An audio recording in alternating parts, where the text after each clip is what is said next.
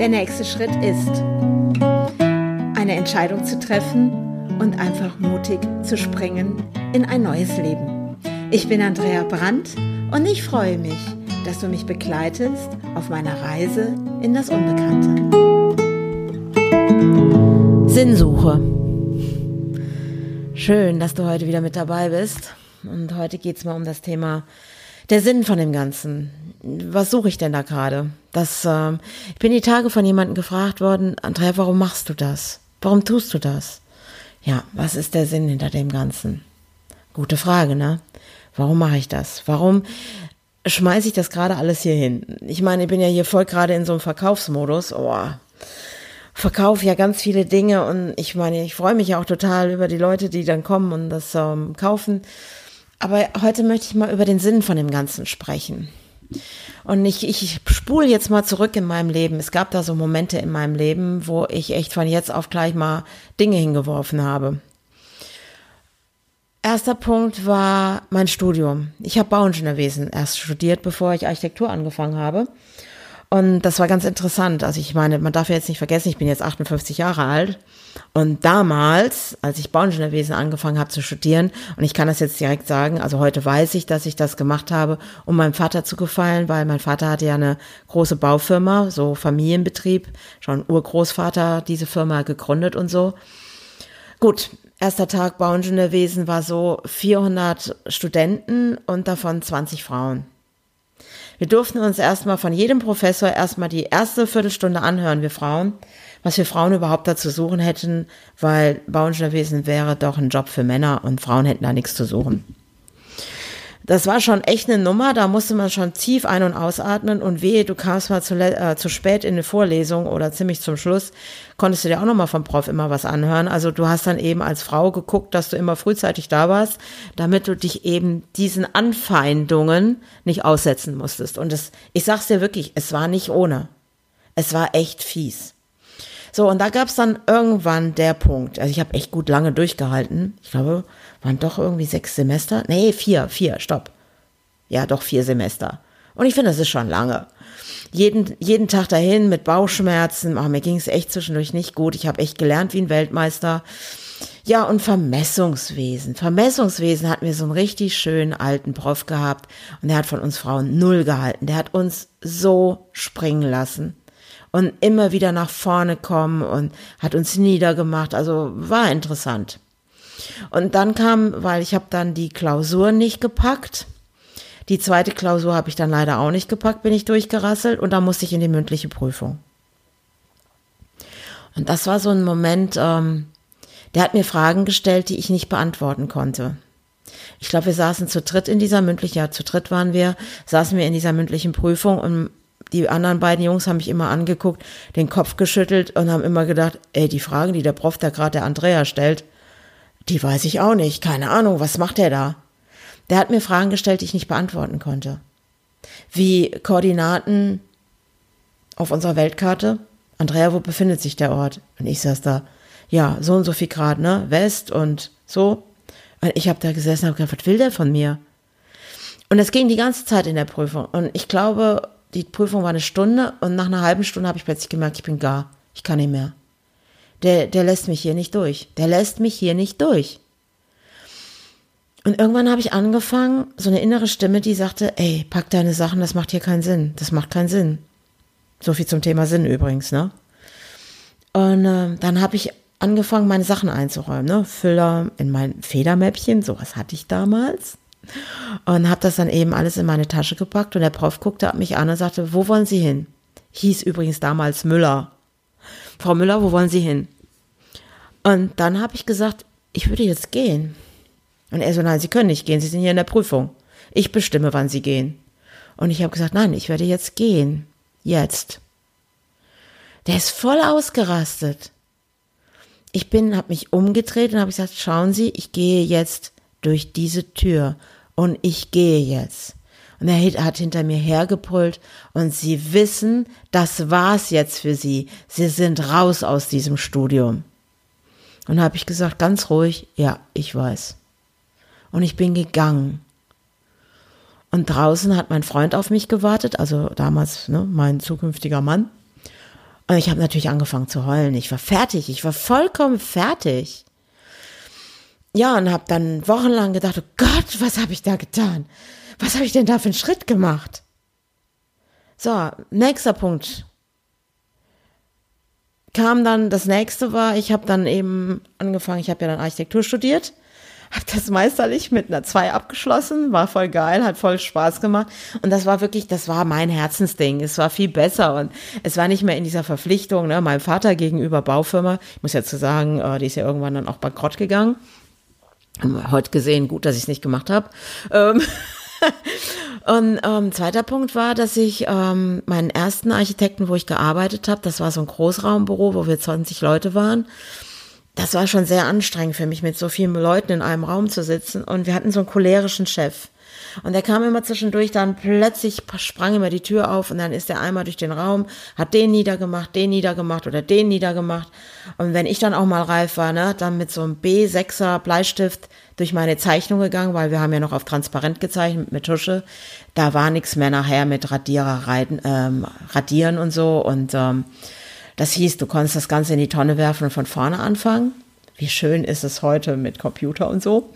Ähm, ja, und da gab es dann irgendwann den Moment, ich hatte eine dreimonatige Prüfungs-, also Probezeit und dann hat der Chef mich zwei Tage bevor die zu Ende war ins Büro geholt und ich habe gedacht, okay, jetzt geht's ja drum, ne, Arbeitsvertrag, dass es weitergeht und er sagte dann zu mir plötzlich, Andrea, ich habe mir jetzt überlegt, ähm, dass wir die Probezeit nochmal verlängern. Und ich wusste ja schon von meinem Projektleiter, dass ein neuer Architekt kommen würde. Noch ein, also ein neuer, also gerade vom Studium, ne? Und ich saß da und habe nur gedacht, ich sag mal, das ist jetzt nicht dem sein Ernst. Und habe wieder in dieser Sekunde den angeguckt und habe gesagt, pass auf, ich gehe jetzt. Und er so, nee, nee, äh, hier Probezeit, ich biete dir das gerade an. Habe ich gesagt, nein, mach ich mach ich. Ich weiß ja, um was es geht, weil ich weiß genau, du gibst mir jetzt zwei Monate weiter, Probezeit, das hat er dann gesagt. Da habe ich gesagt, und ich weiß, dass in zwei Monaten ein neuer Architekt kommt.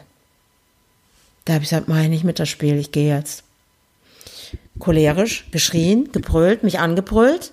Ja, dann hau doch ab, verschwinde hier hat durchs ganze, durch den ganzen Raum gebrüllt, alles hat mich angestarrt. Bin zu meinem Platz gegangen, ich habe meine Sachen gepackt, genau in dem Moment. Vorher hatte ich keine Ahnung an dem Tag, dass ich an dem Tag gehen werde. Aber ich habe es entschieden. Ich habe es entschieden. Der Sinn. Was war natürlich danach? Hey, ich habe mich dann arbeitslos gemeldet. Also arbeitssuchend meldet man sich ja dann erstmal, weil ich habe ja gekündigt dann. Und ähm, was war der Sinn? Was war der Sinn? Ja, und ich sag's dir dann irgendwann, ne, Ehe, dann irgendwann hat ja Ehemann eine Freundin und erzählt ihr im Garten, ja, ich muss dir was erzählen, ich habe eine Freundin. Hab mir so überlegt, ich bleib dann weiter hier wohnen und am Wochenende bin ich immer bei der Freundin und in der Woche bin ich dann hier zu Hause. Naja, wie lange ist dir das gefallen? Dann wirst du malträtiert, dann wirst du angemacht, dann wirst du angeschrien im Haus und irgendwann habe ich gesagt, so, da ist die Tür. Geh raus, es reicht. Und es war auch ein Moment, wo ich von jetzt auf gleich gesagt habe, es reicht. Fertig. Und er hat dann versucht, über seine Macht, seine körperliche Macht, hat er mich an die Wand gedrückt und hat mir gedroht. Also er ist jetzt hat nicht geschlagen, aber es war die verbale Gewalt und hat versucht, mit seiner Größe mich wieder klein zu kriegen. Die vorher haben auch versucht, mich klein zu kriegen. Und das ist das, wo ich jetzt heute sage, okay, was ist letztens passiert? Weil ne, ich hatte die Tage einfach diese Erkenntnis, hey, da ist ein roter Faden. Was passiert da? Mein Vater ist auch so ein Typ, der immer versucht hat, mich klein zu kriegen, über das Thema Geld zum Beispiel. Ich kann euch sagen, im Moment, nach dem Tod meiner Mutter, ging es plötzlich mit meiner Schwester, mit meinem Vater nicht. Ich glaube, die war auch immer irgendwie schützend davor gewesen, aber die haben so viel Macht auf mich ausgeübt, weil ähm, ich kann es ja hier auch wirklich sagen, weil das Testament meiner Mutter, weil mein Vater ist ja bankrott gegangen, also hat er das ganze Zeug auf meine Mutter geschrieben, ist ja logisch. Ah, ist auch egal, wer das jetzt auch gerade hört, ist es mir auch ziemlich wurscht. aber es sind eben diese komischen Spielchen, andere zu benutzen, um selber seine Macht auszuüben. Und er hat meine Mutter auch immer klein gehalten, obwohl sie hätte den jederzeit rauswerfen können, weil das ganze Geld war auf ihr Konto. So. Und dann ist meine Mutter gestorben und das Testament war natürlich so ausgelegt, dass nur meine Schwester alleinige Erbin ist. Und so nach dem Motto, die Andrea, die kriegen wir schon. Ey, ganz ehrlich, ja, manchmal frage ich mich echt, was ich getan habe. Doch, ich weiß es. Die haben unbewusst gespürt, wie machtvoll ich bin. Ich bin großartig. Ich bin eine Größe. Ich kann unglaublich viele Dinge. Und ich bin ein Mensch, und das ist eben im Coaching auch. Ich lasse nicht locker, bis derjenige sagt, boah, ja, da bin ich. Boah, das bin ich. Boah, jetzt kann ich endlich mich leben. Ich bin jemand liebevoll, der nachhakt und fragt, lebst du wirklich dein Leben? So. Und diese Frage kann ich jetzt mir stellen. Und die habe ich mir gestellt. Und damals habe ich auch erst gesessen und habe gedacht, oh Gott, jetzt habe ich hier zwei kleine Kinder. Ich habe ein Haus, wo ein Kredit abgezahlt werden muss. Wie kriege ich das jetzt hin? Wie mache ich das? Da waren Existenzängste, pure Existenzängste und ich kenne das. Ich weiß, was es bedeutet zu rechnen und am Ende des Monats zu sagen, okay, ich habe jetzt gerade nur noch so und so viel Geld in meinem Portemonnaie. Miracoli geht gerade noch für meine Jungs und für mich. Und zu kämpfen vor Gericht, dass ich überhaupt Unterhalt für mich und die Jungs zu bekommen, das ging drei bis vier Jahre, weil, und für meine Jungs ging es weiter nachher. Und das sind Machtspiele, mehr ist es nicht. Es ist ein Spiel, das andere dir zeigen wollen, dass sie machtvoller sind als du. Und da habe ich meinen roten Faden erkannt, weil genau das ist jetzt hier auch passiert. Anders. Ich meine, vor Corona, super, es lief ohne Ende mit Coaching hier. Es war super. Seminare liefen. Ich habe meine Kreation, ich hatte Anmeldungen. Wow. Dann kam Corona, bam, Lockdown. Alles ging in dieses, in diese Starre, ich nenne das Starre. Und plötzlich war wie Stillstand. Ich war aber dann noch so, ja, alles gut. Es ist jetzt Zeit für mich. Und für mich war das jetzt wirklich die wertvollste Zeit ever. Weil ich glaube, das hat, ich, ich bin jetzt echt dankbar dafür, ne? Weil ich sag einfach mal, Corona hat gedacht, ey, ich habe jetzt Macht über dich. Ich bin jetzt so ein kleines Wesen und ich möchte Macht über dich haben. Also für mich war das einfach, nee, du, du hast keine Macht über mich. Ja, aber es ist eben, was passiert da draußen gerade? Was läuft da draußen für ein Film? Und jetzt kommt nämlich die Angst, weil die Angst wird auch eingesetzt, um Macht zu haben. Gut, kommen wir zurück zu mir. Was bedeutet das für mich? Ja, und dann plötzlich fing das an, dass ich dachte, okay, jetzt fange ich wieder an zu rechnen. Oh, okay, ich muss jetzt rechnen. Wie funktioniert das? So, und dann ging das ja los. Dann hat ja mein Hund plötzlich, hat ja dann doch einen Welpen bekommen mit Kaiserschnitt. Hey Leute, sowas kostet richtig Geld. Das kostet dann mal Schlappe mit vorher Untersuchung, mit Kaiserschnitt, mit allem drum und dran um die 1000 Euro. Ja, da war dann schon mal wieder so einiges von meinem Konto weg. Dann kam dazu, dass wir dann der Welpe wollte nicht auf die Füße kommen. Wieder zum Tierarzt. Nochmal 120 Euro. Aber wie wichtig sind mir diese Wesen um mich herum? Das sind, das sind Familienmitglieder. Meine Jungs sind mir wichtig. Und meine Tiere sind mir wichtig. Die sind mir ans Herz gewachsen. Und dann kommt in dieser Zeit noch, dass unser ältester Hund, der Timmy, jetzt in dieser Zeit ja auch gegangen ist und hat seinen letzten Atemzug getan. Und ich hier gesessen habe und musste mit meinen Jungs zusammen eine Entscheidung treffen. Und jetzt kommt dieses Starr, in dieser Starrheit zu sein, dieses nicht vorwärts zu gehen. Vielleicht kennst du auch dieses Gefühl plötzlich, boah, der Raum wird zu klein. Ich kann mich nicht mehr bewegen. Und das hat mir Timmy nochmal gezeigt. Unser älterer Hund, der hatte ja dann Nierenversagen. Und dem ging es rapide schlechter. Das ging wirklich innerhalb von einer Woche. Das war nicht ganz einfach und ich habe mich echt mit Händen und Füßen dagegen gewehrt, die Tierärztin anzurufen, dass sie ihm diese Spritze gibt. Das war für mich Kampf, äh, innerer Kampf für mich. Ich habe getobt draußen. Dieses, wie kann ich über ein Lebewesen entscheiden? Wie kann ich diese Erlaubnis haben, für ihn zu entscheiden, dass er jetzt sterben darf? Und es war aber dieser Moment, wo Timmy aufstand und ist zum Futternapf gegangen und wollte was fressen und ist dann immer so hin und her gewippt. Und dann wollte er was trinken und war vor diesem Wassernapf und konnte nicht trinken. Und das war so ein Moment, wo ich gedacht habe, das funktioniert so nicht. Ich kann diesen Hund nicht verhungern lassen. Das geht nicht. Das geht nicht. Das, das ist nicht machbar. Und da haben wir alle drei tatsächlich diese Entscheidung getroffen, die Tierärztin anzurufen. Und ähm, ja, es war ein Feiertag. Wir haben die Tierärztin, sie sagte, ja, kommen Sie in die Praxis. Und ich habe gesagt, nein, das funktioniert nicht. Und wir haben sie dann angerufen und haben gesagt, am Donnerstag kommen Sie zu uns, es geht einfach nicht mehr. Und sie hat gesagt, ja, okay, wann soll ich kommen, um wie viel Uhr? Und dann hatte Dennis und Till noch auf die App geguckt, die Wetter-App, ja, ab zwölf hört der Regen auf, ab zwölf können Sie kommen, weil wir würden es gerne draußen auf der Wiese in der Natur machen. Ja, und sie ist um zwölf gekommen und es ist so verrückt gewesen, weil es wurde dann trocken, es war total wolkig noch. Und als ich ihm diese Spritze gegeben habe, es ist ein Erlebnis übrigens, das ich nicht jedem wünsche, weil das mir echt immer noch nicht aus dem Kopf geht. Und ähm, als Timmy seinen letzten Atemzug getan hat, und es wird immer in meinem Kopf bleiben, da brach die Sonne durch, diese Wolkendecke, und diese Sonnenstrahlen, die knallten auf unseren Rücken, wir haben uns alle angeguckt, so, wow, was passiert hier?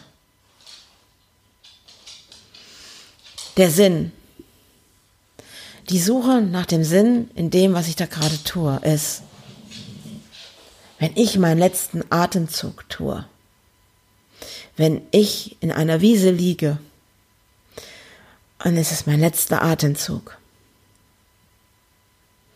So, und jetzt kommen wir zu meinem Sinn, zu meinem Warum tue ich das Ganze hier?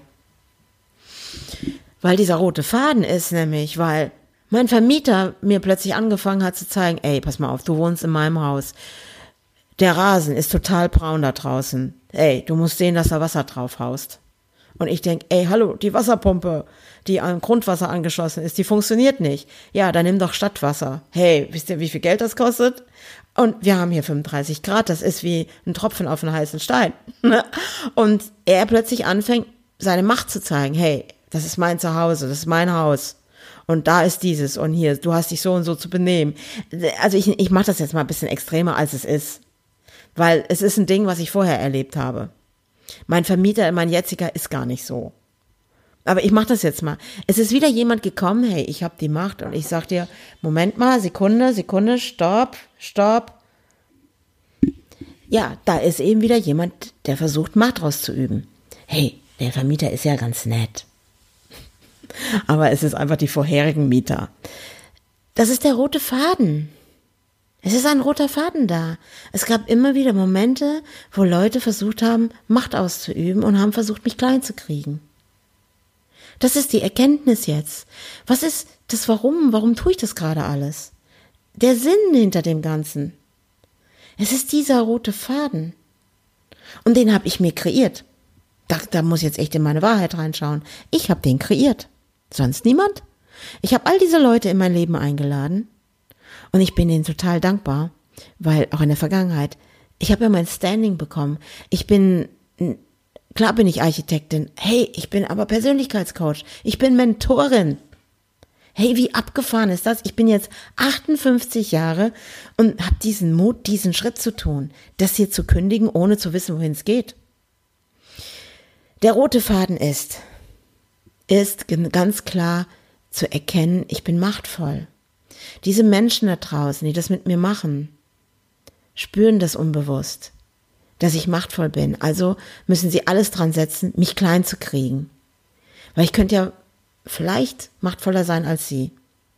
Und hier geht es nicht um, oh, ich habe die Macht. Äh, da, da, da, da, da, da, da, da. da. Jetzt habe ich gerade Star Wars. Ähm, ich habe die Macht. Nein, es geht um dieses respektvolle, diese liebevolle, dieses Erkennen, ja, ich bin machtvoll. Der Sinn ist, in mir anzukommen, zu 100 Prozent, mir zu vertrauen, ehrlich zu mir selber zu sein, auch verletzlich zu sein und zu erkennen, hey, Niemand hat die Macht über mich. Ich bin diejenige, die machtvoll das Leben in die Hand nimmt. Das ist mein Leben. Und dieser rote Faden, was die mir alle gezeigt haben, da nehme ich jetzt die Schere. Ich durchtrenne diesen roten Faden, der mir super gedient hat bis heute zu meinem 58. Lebensjahr. Den durchtrenne ich jetzt aber. Weil ganz tief in mir drinne ist dieses, was ich immer gesucht habe, dieses im Außen, ist in mir drinne. Und ich merke, mir ist es hier zu eng. Das ist es nämlich, warum ich kündige.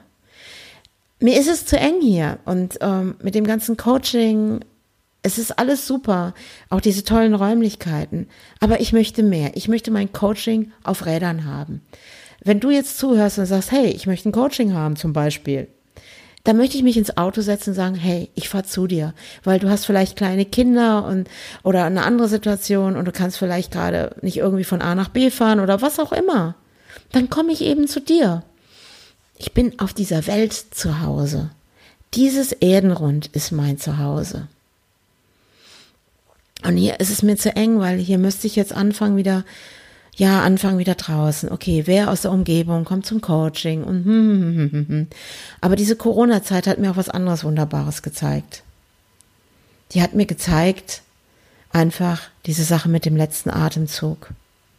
Wenn ich meinen letzten Atemzug tue, dann gehe ich mit Sinn aus diesem Leben, weil ich in mir diesen Sinn gefunden habe. Ich brauche nicht länger draußen zu suchen. Es ist in mir.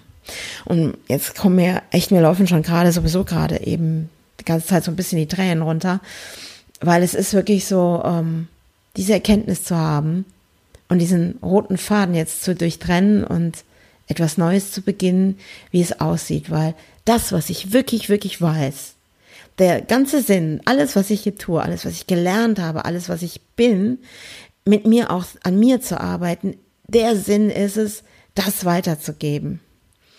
Ein Beitrag in dieser Welt zu sein. Und das kann nicht nur hier in diesen paar Kilometer um mich herum sein.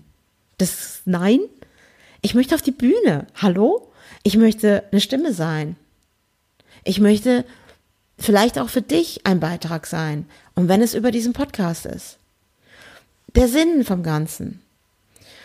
Ja, das ist so, was mich gerade zurzeit bewegt. Und ich lade dich gerade dazu ein, einfach bei der nächsten Podcast-Folge wieder mit dabei zu sein. Und ich danke dir, dass du mir heute zugehört hast. Finde ich total cool. Und ich freue mich auch auf ein Feedback. Ich kriege so irre Feedbacks gerade. Ich kriege Mails von wunderbaren Menschen, die jetzt meinen Podcast hier hören. Und ich kann das jetzt mal hier sagen, auch wenn du, du, wenn du auch mir geschrieben hast, ich bin zutiefst berührt davon. Und ich bin auch dankbar dafür, dass ich echt mit meinem Podcast da eben auch gerade was bewege. Vielleicht auch bei dir. Und ähm, ich kann dir jetzt schon sagen, der nächste Schritt ist bei der nächsten Folge, was passiert eigentlich, wenn wir hier den Schlüssel umdrehen und uns ins Auto setzen? Äh, wo fahren wir denn dann hin? Das ist nämlich die Frage, die mein jüngster Sohn mir gestellt hat. Und da hören wir uns am Mittwoch wieder.